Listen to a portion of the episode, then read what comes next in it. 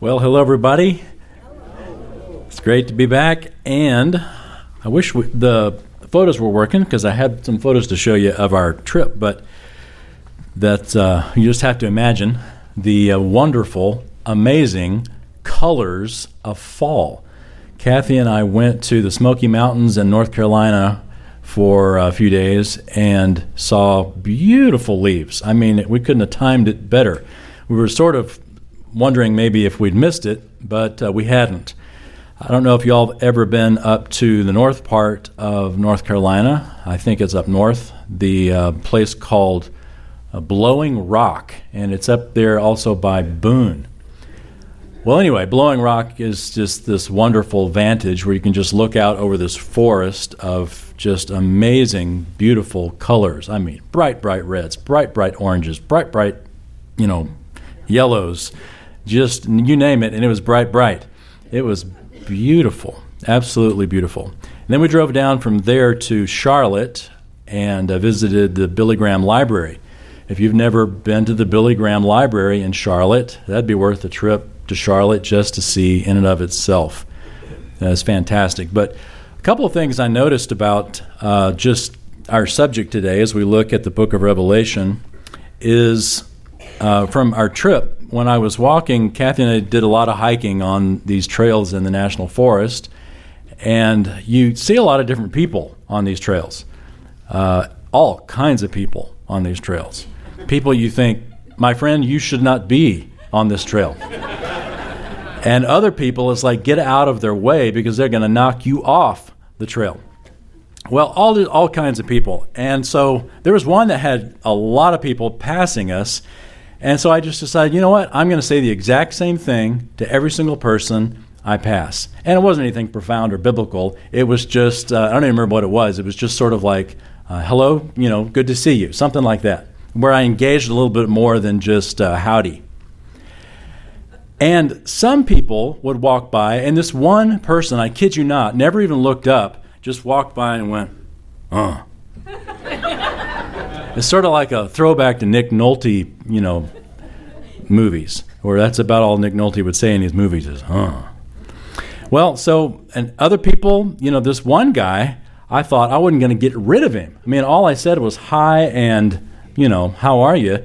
And he just began to talk and just walk, was walking along with us. And it's like, you know, go away. he just was sticking with us. So all different kinds of people that you meet on the, on these uh, these events, and it was just sort of a nice reminder that God makes us all in different shapes and sizes, and a wonderful reminder of the blessing of not having to be with some types of people all the time. Just know I'm so glad that they're walking the other way. So anyway, I don't mean to be mean. It's just, you know, some personalities work with you, some personalities don't work with you. So, but another thing that I observed in the trip is just the whole, um, just from the beauty of God's creation you know, the purpose of God's creation and the beauty and majesty of it, whether it's a beautiful forest in the fall or a beautiful forest in the winter or a sunset or seeing an ocean that's just magnificent or the Rocky Mountains, whatever you look at that just gives you the awe of the power of God. You know, like Romans chapter 1 says, we look at that and we cannot deny his invisible attributes we see his visible attributes or his invisible power in the visible creation that he makes. His creation displays his power. Or, like Psalm 19 says it so well, that the heavens proclaim the glory of God. They proclaim the glory of God. The silence speaks in just their power. But Psalm 19 also goes on to talk about not only the natural revelation that we see in creation, but also the special revelation that's in the Word of God. And we need both. Romans chapter 1 tells us that the natural revelation in creation that we see is enough to proclaim that there is a God, and enough, not only that, to also um, tell us that we are culpable before that God because part of God's natural revelation is not just, you know, the beautiful mountains, but it's our conscience. part of our natural the natural revelation is that we know when we've done wrong. And so we're culpable before this God who has power. We are without excuse, to use Paul's own words. So the natural revelation is enough to condemn us, but it's not enough to save us. We need God's special revelation through the scriptures to give us insight into how to solve our problem of sin. So, speaking of revelation, uh, we're going to turn to Revelation, but sort of. Uh, you know, it's easy to go both places. Before we look at Revelation, though, we're actually going to look at Genesis. Don't worry, we're not going to try to go through the whole thing. But we are finishing today, as Harry said, we're finishing a series that has taken quite a while to go through. That is a single message from every single book of the Bible.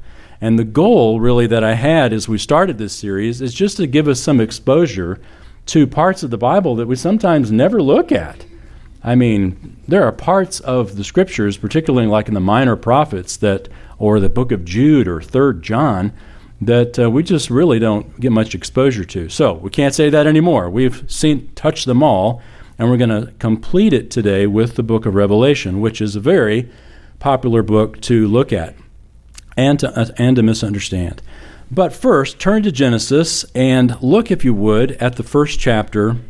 Because when we started our series, we started actually, and we called that particular message in Genesis, Where We Begin with God. And we talked about the fact that in Genesis, God's crowning creation, which is humanity, was made only after everything else was made. Then he tells us the purpose in, in verse 27, Genesis 1:27, the purpose for which God created us.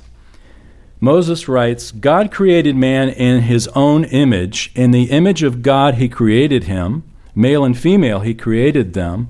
God blessed them and God said to them, Be fruitful and multiply, and fill the earth and subdue it, and rule over the fish of the sea, and over the birds of the sky, and over every living thing that moves on the earth. So, the purpose for humanity, we're told here in these verses. First of all, God blesses them and says, Multiply and fill the earth. And then he says, Rule the earth. God's purpose for humanity was to rule the earth.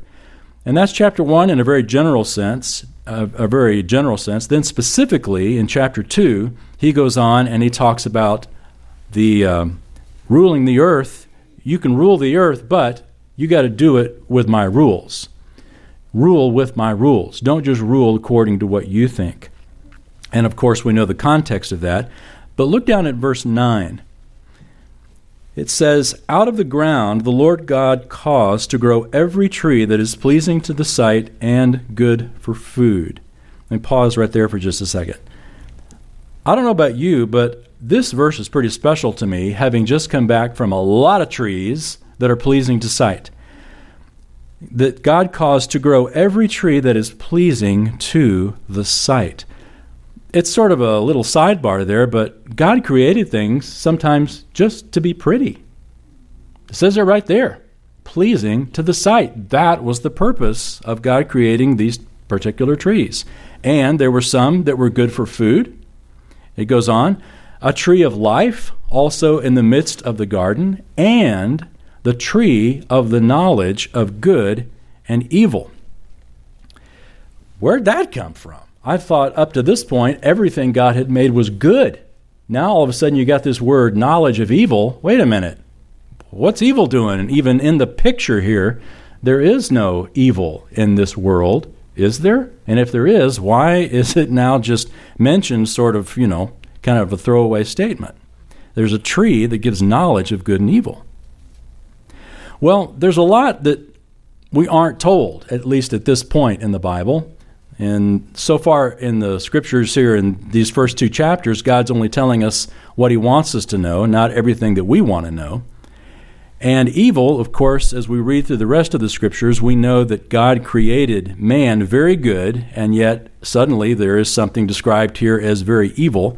We know from the rest of the scriptures that God, prior to this, had created an angelic realm, and that at some point in prehistory, the angels a portion of the angels, or I guess all of the angels, were uh, given a choice. Are they going to follow God? Or are they going to follow this one rebel angel who, because of his pride, decided that he wanted to be like the Most High? Also called Lucifer, we know him as Satan. And so there was this angelic rebellion that happened before any of this is written. And the rest of the scriptures, uh, we, we piece this theology together. So, this evil, this knowledge of good and evil, somehow this tree contains the knowledge of good and evil, and of course we know that they're commanded not to eat from that tree because not because eating from that tree would be against God's rule. Which is amazing when you think of everything that God gave them. He said you can eat from every tree on the planet except this one tree. This one tree, I'm going to basically tell you you can't eat from it. And if you do, in the day that you eat from it, you will die. Of course, Satan jumps in on the scene in the, in the form of a snake, crafty snake, here in chapter 3, and lies to them to where they are deceived. Eve is deceived, Adam just flat out does it. And they eat, and uh, of course, immediately they realize that they have sinned and that there's a separation between them and God, and they try to hide their nakedness with fig leaves. So anyway, there, obviously there's a lot we're jumping through, but get down to verse 15 now, chapter 3, verse 15. God tells the serpent, whom we know as Satan, I will put enmity between you and the woman, and between your seed and her seed. He shall bruise you on the head, and you shall bruise him on the heel. So here we have the very first hint first glimpse of how God is going to solve the problem that just started, the problem of sin that separates God from people. Now, the purpose, remember, to for uh, humanity was that they rule over God's creation under God's rules, and they didn't do it. They fell for the the lie uh, of the devil, and now humanity isn't ruling, isn't fulfilling God's purpose. God's purpose is for man to rule over his creation under God. Mankind didn't do that. All of a sudden, it's almost like Satan's won, and we, are hardly out of the chute. And then God says here in, in this verse, sort of gives a, a, a hint, the first glimpse of the gospel, that this seed of woman, interestingly, not of man, but of woman, will bruise the head, uh, uh, sorry, will crush the head of the, uh, of the serpent, and will have his his head will be uh, or he will bruise the heel of the one who crushes or the word also here is bruise. You could you could let it translate either way. So God provided forgiveness. If we were to read on we would see that God provided for Adam and Eve through the sacrifice of an animal. And here again it's sort of a premonition of how God's going to solve the sin problem. In fact Genesis 1 through 11 you know, we won't look at it, but just sort of as a summary, shows us that all the people of the earth, it just gets worse and worse and worse. A global flood didn't solve the problem. Tower of Babel, of course, they were supposed to scatter, fill the earth, just like God had said, but they didn't. They gathered to try to build a, a tower for their own name. And so God decides in chapter, beginning in chapter 12, that he will start with one man, Abraham. And from one man, Abraham, who was an idol worshiper, God called him out of his idol worship to follow the true God, took him to a land that was totally different, and promised him three things. I'll give you land, I'll give you descendants, and he, they were way past childbearing, so this was already a promised miracle, and I will give you blessing. Blessing, blessing, blessing. And in that particular chapter, the word for blessing there is mentioned in those few verses to Abraham as much as it's been mentioned in all of Genesis prior to that. God blessed and he wanted blessing on the people. But sin, curse, blew that. And so God's going to restore that blessing through Abraham. All right, well, history goes on, and of course, David's God gave a covenant to David, who is descendant of Abraham, that, that one from David's line is going to rule over a throne, on David's throne. God made a covenant and a promise to Israel that he would give them a covenant that would forgive them of their sins and would put his spirit inside them. So God made a lot of promises to Israel. And really, that's what the, the Bible focuses on from Genesis 12 on, is God dealing with fulfilling these promises. Now, turn to the other end of the Bible and let's look at the book of Revelation. All that's sort of a setup because Revelation is Genesis part two in a way. It's especially the end of it. The book of Revelation is the Lord fulfilling his original plan for humanity, which didn't work because of sin the first time around, but God's going to make it work the next time around. The book of Revelation. First, Revelation is, well, I mean, what do you think of when you think of Revelation? you think of you know monsters and you think of these uh, apocryphal images that no one really really knows what they're talking about. It's sort of intimidating. You read revelation and you think you know this is hard work to try to figure out what this is about. It's not anything like reading the book of proverbs. Book of proverbs is just like scraping the cream off the top of the milk and you just eat it revelation is like you got to go out and find the cow it is a ton of work to get the same application that you do from the book of Proverbs. Revelation's hard work. But Revelation, I've come to understand. Um, I, I was intimidated by Revelation, to be honest, for a long time until I actually studied it.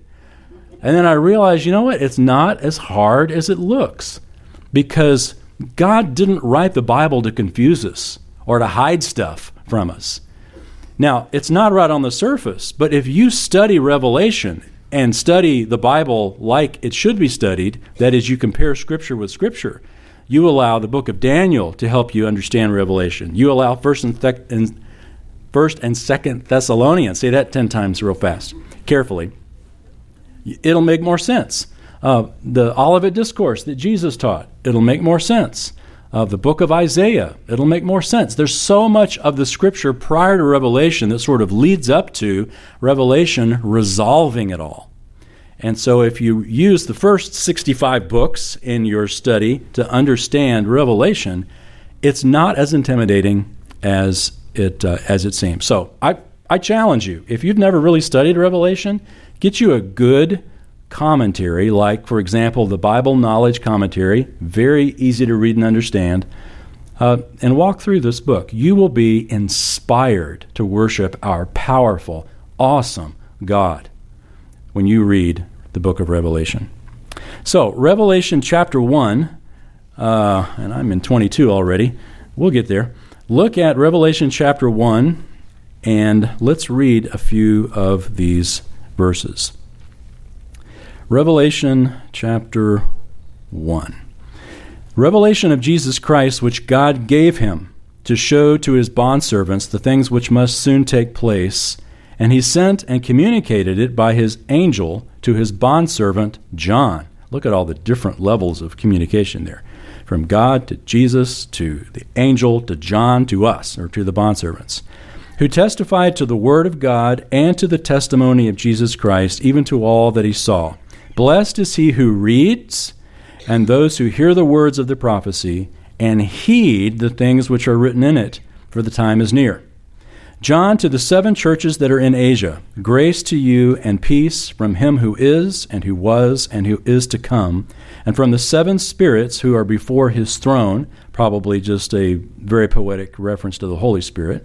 So you got the Father, the Spirit, and then verse 5, and from Jesus Christ the faithful witness, the firstborn of the dead, and the ruler of the kings of the earth. To him who loves us and released us from our sins by his blood. And he has made us to be a kingdom, priests to his God and Father. To him be the glory and the dominion forever and ever. Amen. One more verse, verse 7 Behold, he is coming with the clouds, and every eye will see him, even those who pierced him and all the tribes of the earth will mourn over him. So it is to be. Amen. Well, there's a lot here, but just a few observations. This is the revelation that Jesus Christ, Jesus Christ, Christ means Messiah, Messiah means Israel.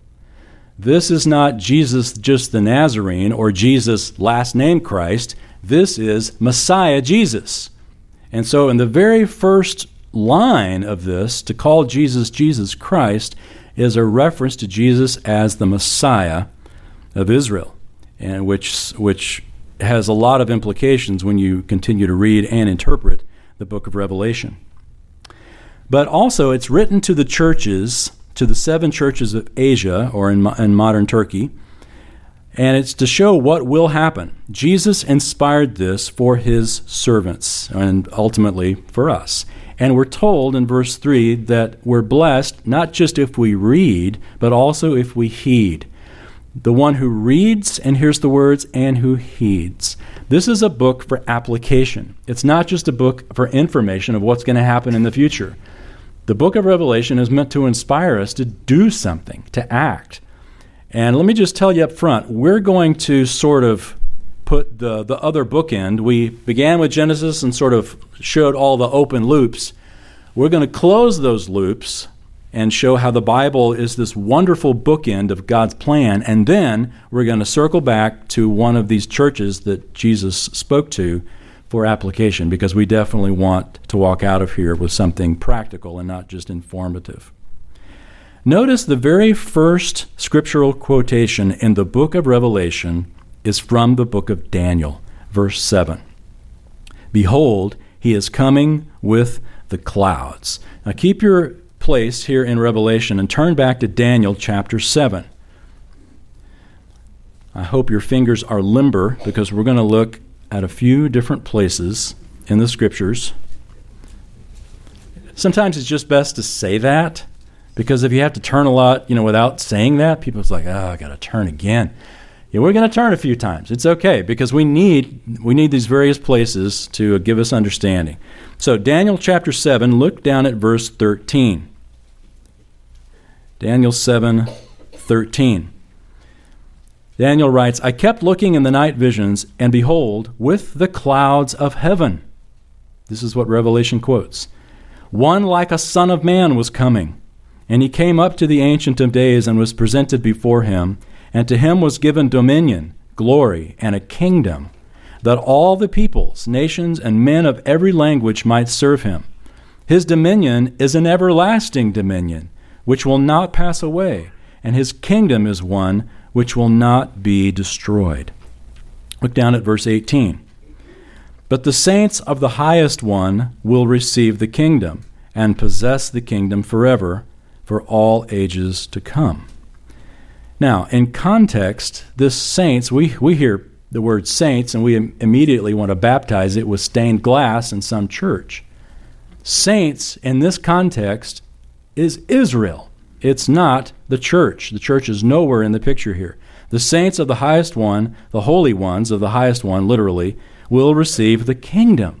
So, this promised kingdom that uh, the Son of Man is coming to get from the Ancient of Days is the kingdom promised to Israel. And this is clear as we go on. Look at verse 25. Look down at verse 25. He will speak out against the Most High and wear down the saints of the highest one, and he will intend to make alterations in times and in law, and they will be given into his hand for a time, times, and half a time time, times, and half a time. What in the world does that mean? Well, it's sort of Daniel speak for a year, two years, and half a year. In other words, three and a half years. So this individual is going to, to try to wear down the saints or Israel for three and a half years, is what we're told. And this prior to this coming kingdom. So, flip back to Revelation. All of that is implied in this verse 7, it says, Behold, he is coming with the clouds. Remember, well, that's kind of interesting. I've got a bar right on my face there. Thanks, Dave. Whenever you see a quotation in the New Testament from the Old Testament, picture it as a hyperlink on a web page. When you're on a web page and you see a hyperlink and you click it, up pops a whole new context, right? It's the same way with the New Testament.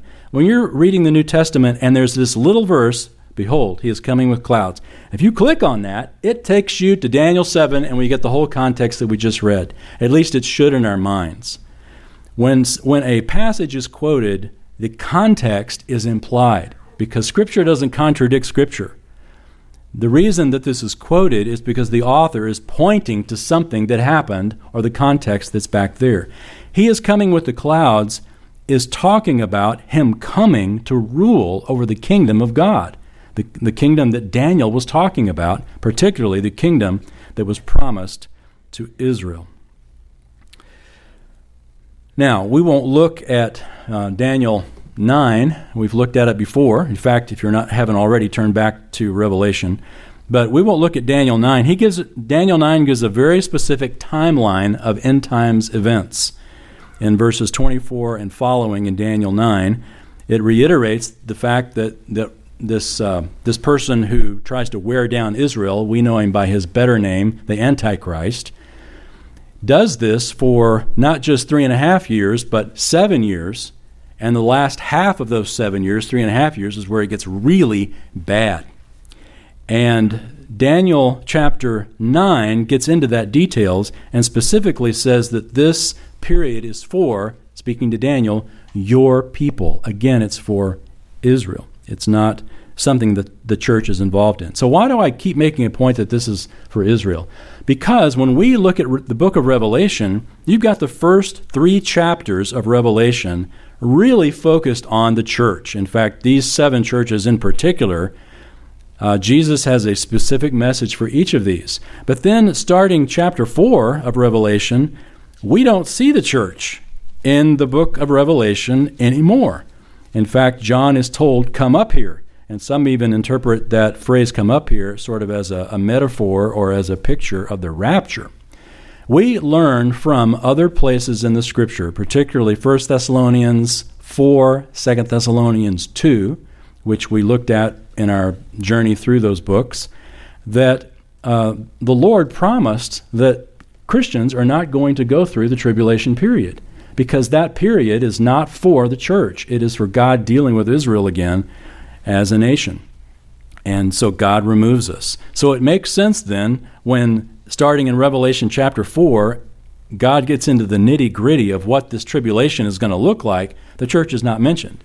The church isn't mentioned again until, you don't have to turn there just yet, but Revelation 19 and following when Jesus comes back again to reign on the earth and the church comes back with him riding white horses right behind Jesus on his white horse of victory.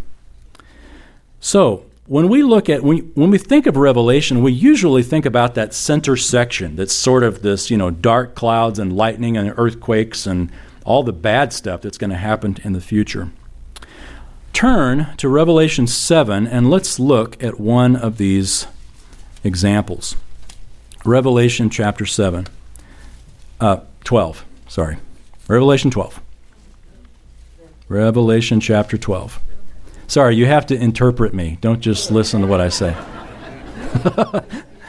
uh, I'm doing all I can to finish this in 20 minutes. So, big, big, big chapter.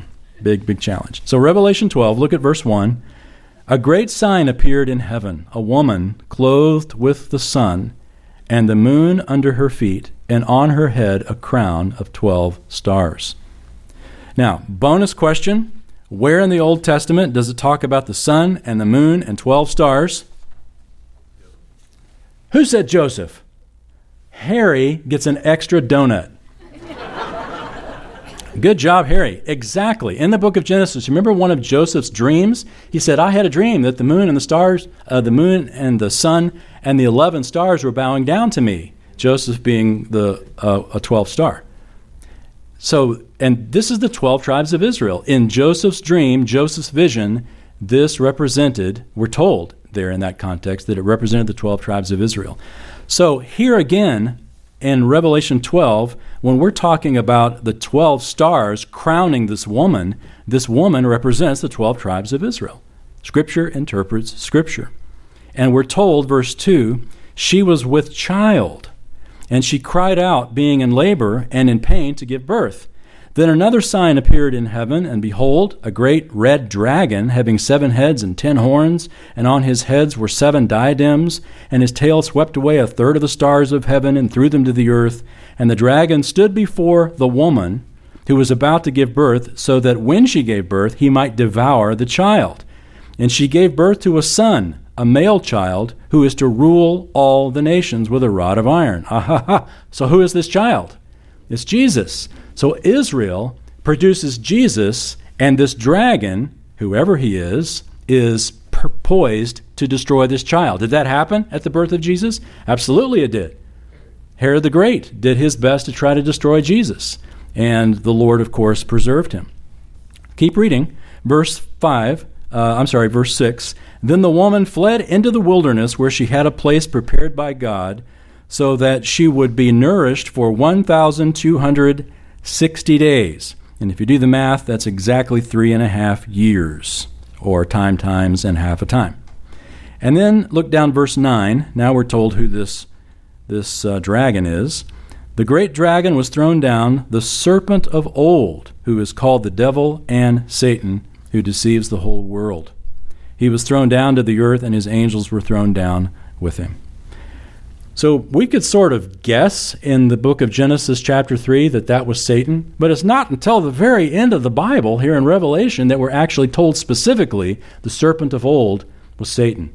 So we start seeing in Revelation these, um, these, this closure to the open loops.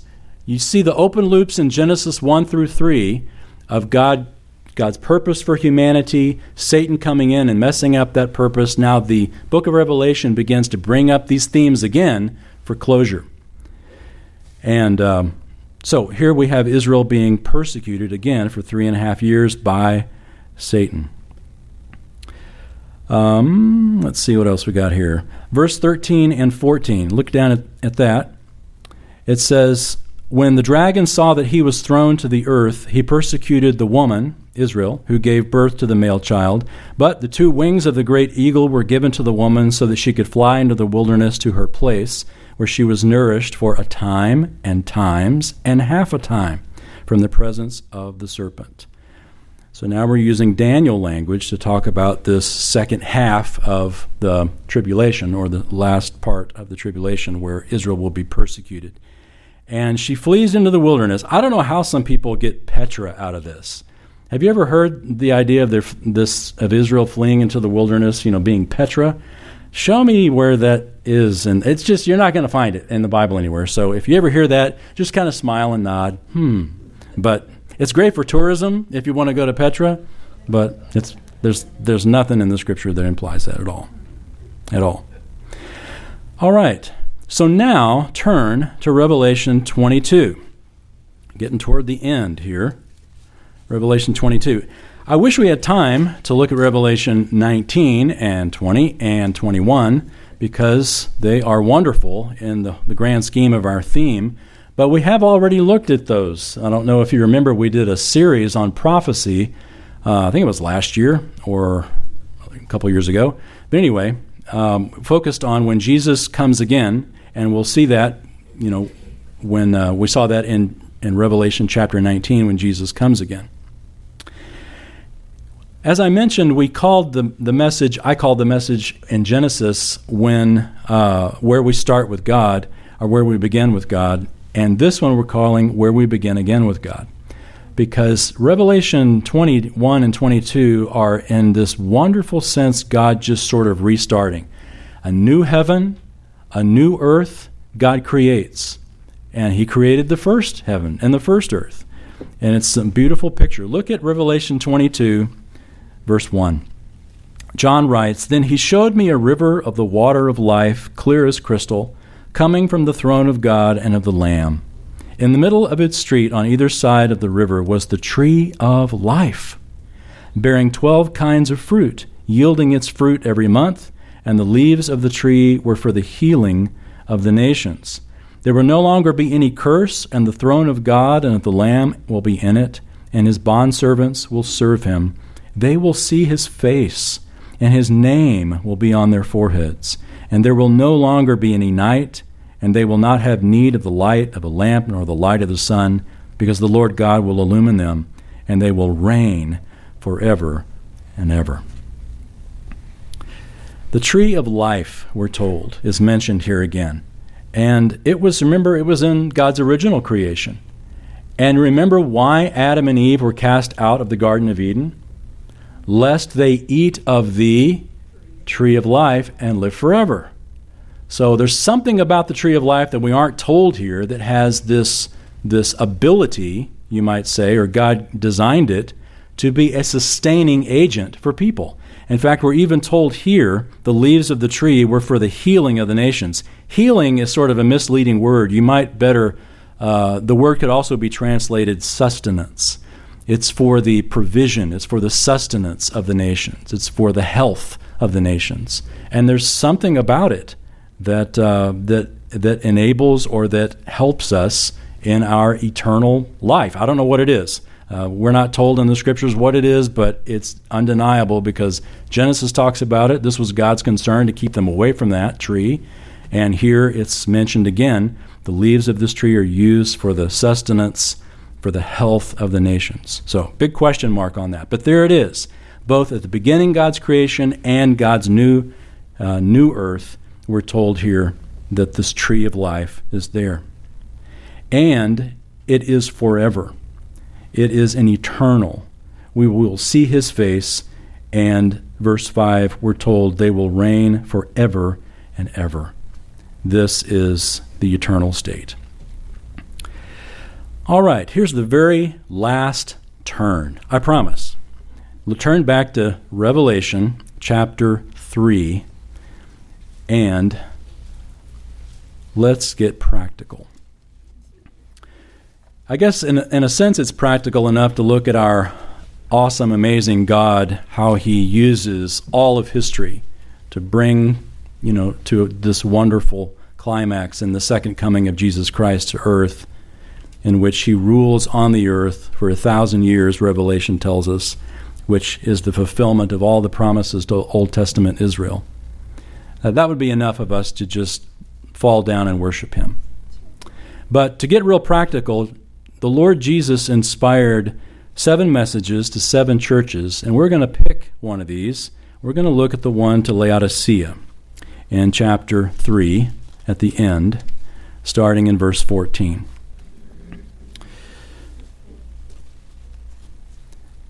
Revelation 3:14. Let's look at that. To the angel of the church at Laodicea, write The Amen, the faithful and true witness, the beginning of the creation of God, says this I know your deeds, that you are neither cold nor hot. I wish that you were cold or hot. So, because you are lukewarm and neither hot nor cold, I will spit you out of my mouth. Now, he's writing to Christians here, to the church or specifically to the angel or the messenger, perhaps the passenger, the pastor of that church.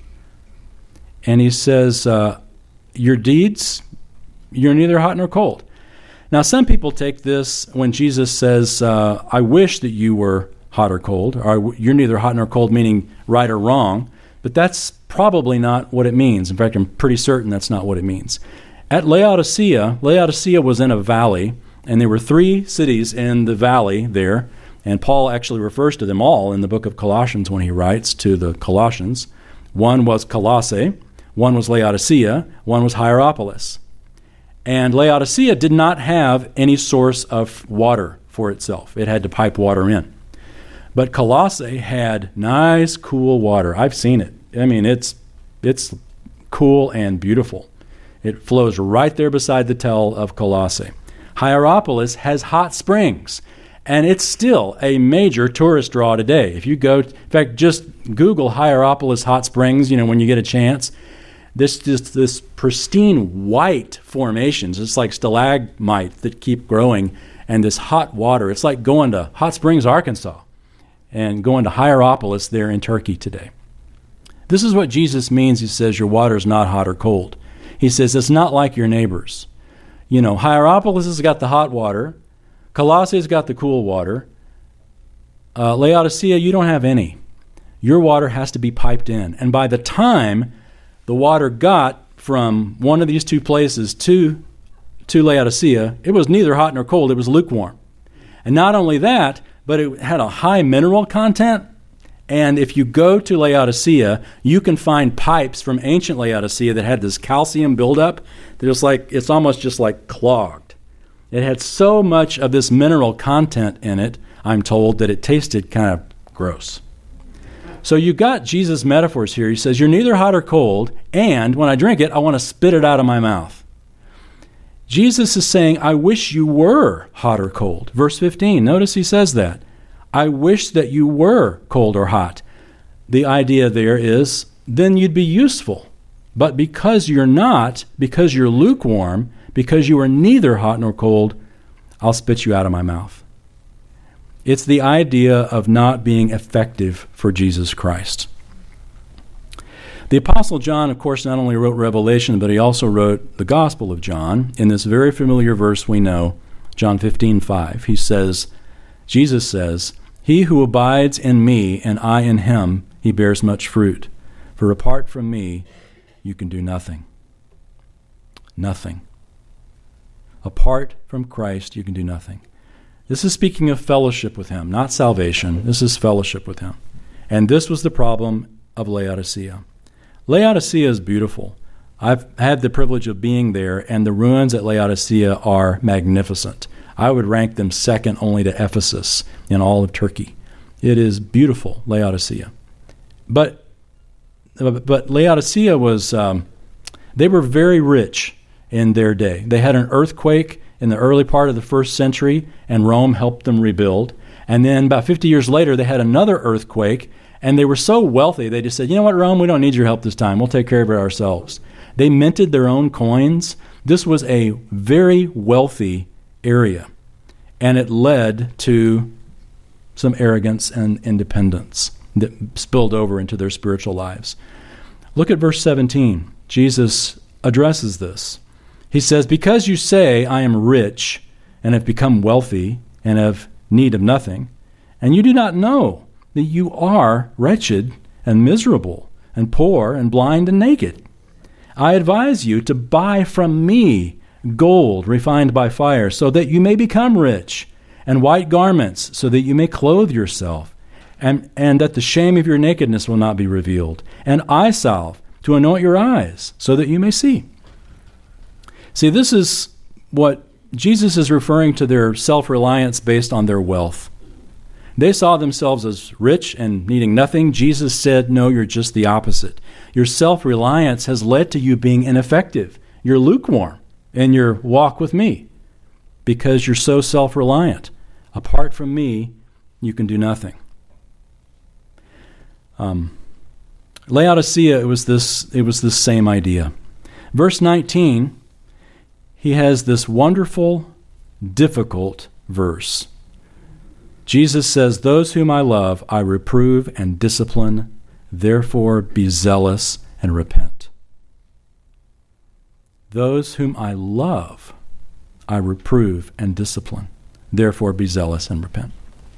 Jesus is doing all this and saying all this to them because he loves them.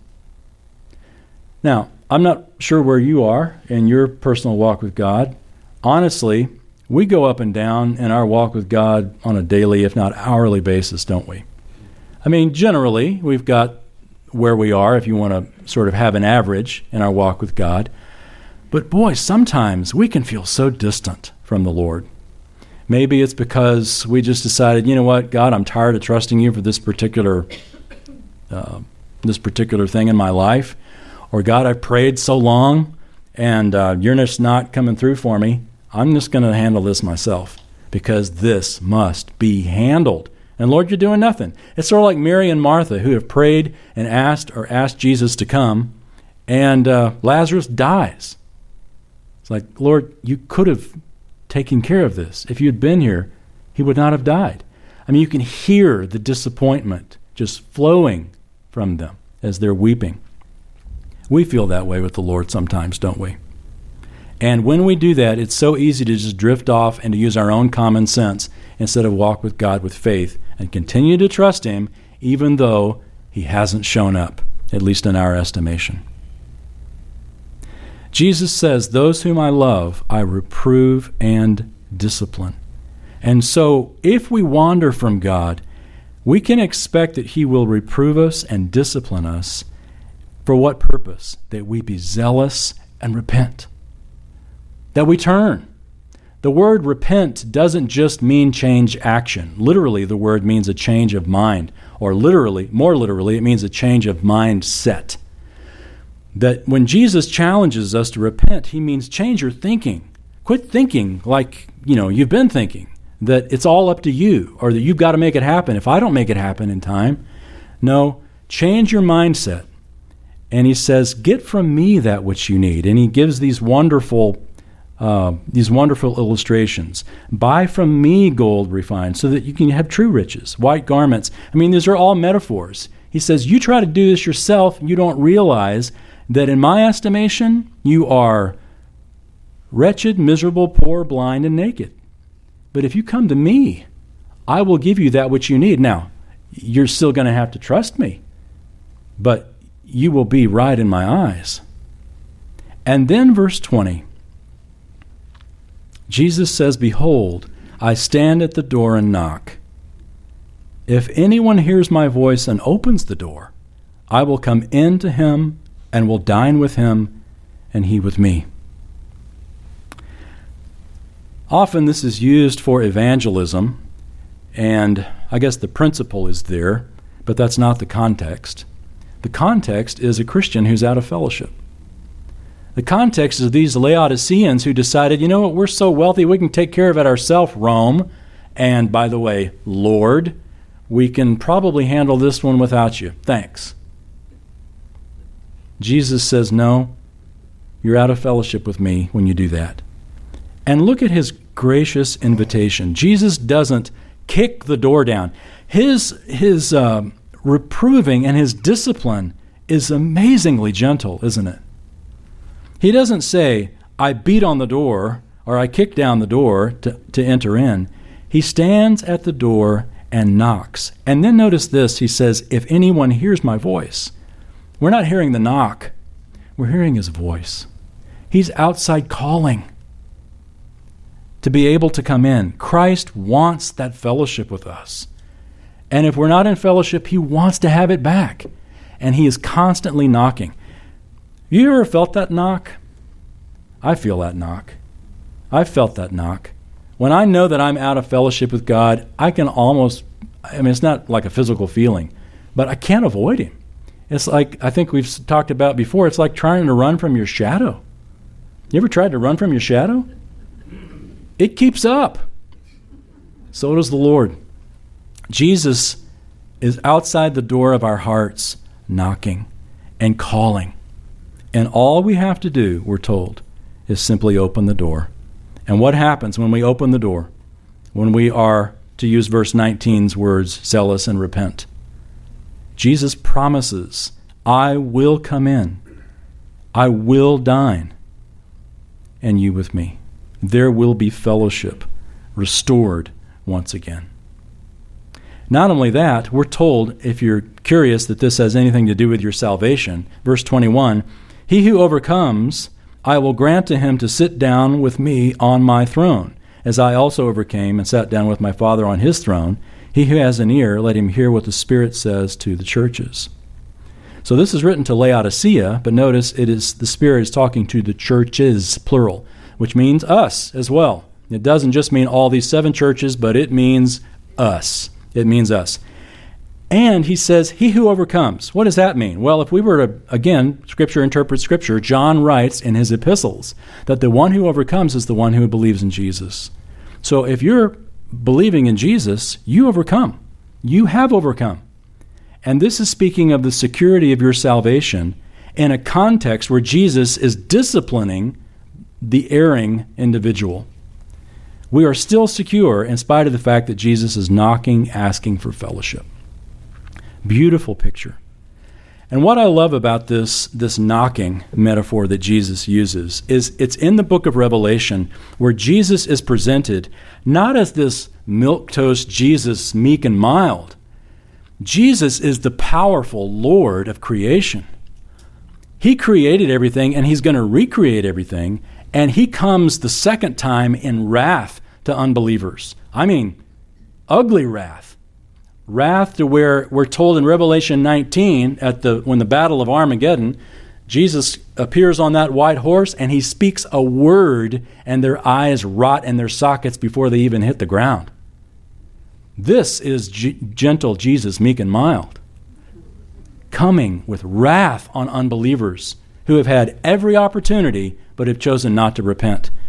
And yet, this powerful God in the flesh, the Son of Man, we're told here, when it when it's fellowship that needs to be restored, he doesn't come with that same wrath and that same urgency and anger. He's knocking on the door and he's calling. Such a contrast between how he treats unbelievers who will not repent and believers who are out of fellowship with him. It's an invitation that we come back into fellowship with the promise that we'll be in fellowship with him if we will repent. It's easy to do to get out of fellowship with God. And to use the Laodicea metaphor, uh, we're pretty wealthy as well. I mean, financially. We lack for pretty little in our, in our culture and, and even in this room. Now, obviously, more people got more than others, but if you compare with humanity across the globe, we are pretty wealthy. And we can you know, when we can just do a couple of clicks on Amazon and in two days they bring us whatever we want, why pray about it? I mean, seriously, how many of you pray and ask God for whatever it is before you go to Amazon? We don't. We're so conditioned to just get what we want. And Laodicea was the same way. And Jesus says, just be careful. I'm glad you got that blessing. I'm glad that you're wealthy. Uh, I've given it to you for your enjoyment. But don't let it make you become independent of me, because those whom I love I will reprove and discipline. It's a warning that comes with a promise of restoration. He doesn't push his way in, but uh, he wants to come in. What a wonderful, wonderful book, the book of Revelation. Well, let's pray. Our Father, of the course of these 66 books, we have seen what your word says, and that is that all Scripture is inspired by God and is profitable. Even Leviticus, even the book of Obadiah, even 3rd John, these obscure books that seem to hardly ever show up before our faces, as rest as the rest of the scriptures we have seen is indeed profitable. And as we look at Revelation, we are overwhelmed with the wonder of your power and the wonder of your grace, as well as your anger and wrath at sin because of what it does for your glory and for what it does for the good of us. Thank you for sending Christ.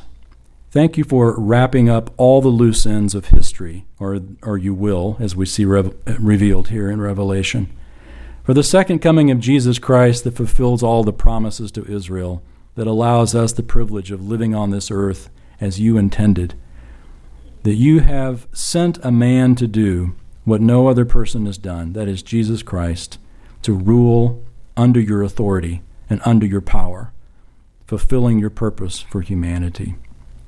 We're honored to be part of that. And Lord, we pray for any that are here that may not have that confidence, that instead face the potential wrath of God because they don't know Jesus Christ, that they're going to try to earn their way to heaven by their good life, good deeds, or good whatever. Show them the folly of that because sin separates us from you. Thank you for Jesus' death on the cross that took that sin away, and we pray that they would simply believe and be welcomed into the wonderful group of, um, of those who are saved and who look forward to the coming of Jesus. And for those of us, Lord, that have placed our faith in Jesus, may we always stay close to Him. And even in our ignorance, when we wander and we hear that gentle knocking and that tender voice asking to come in, help us to open. Help us to be zealous and repent. Help us to come back into fellowship because apart from Christ, we can do nothing. Father, we're grateful for this book and grateful for all that we will continue to learn in it. We pray in the name of Jesus. Amen.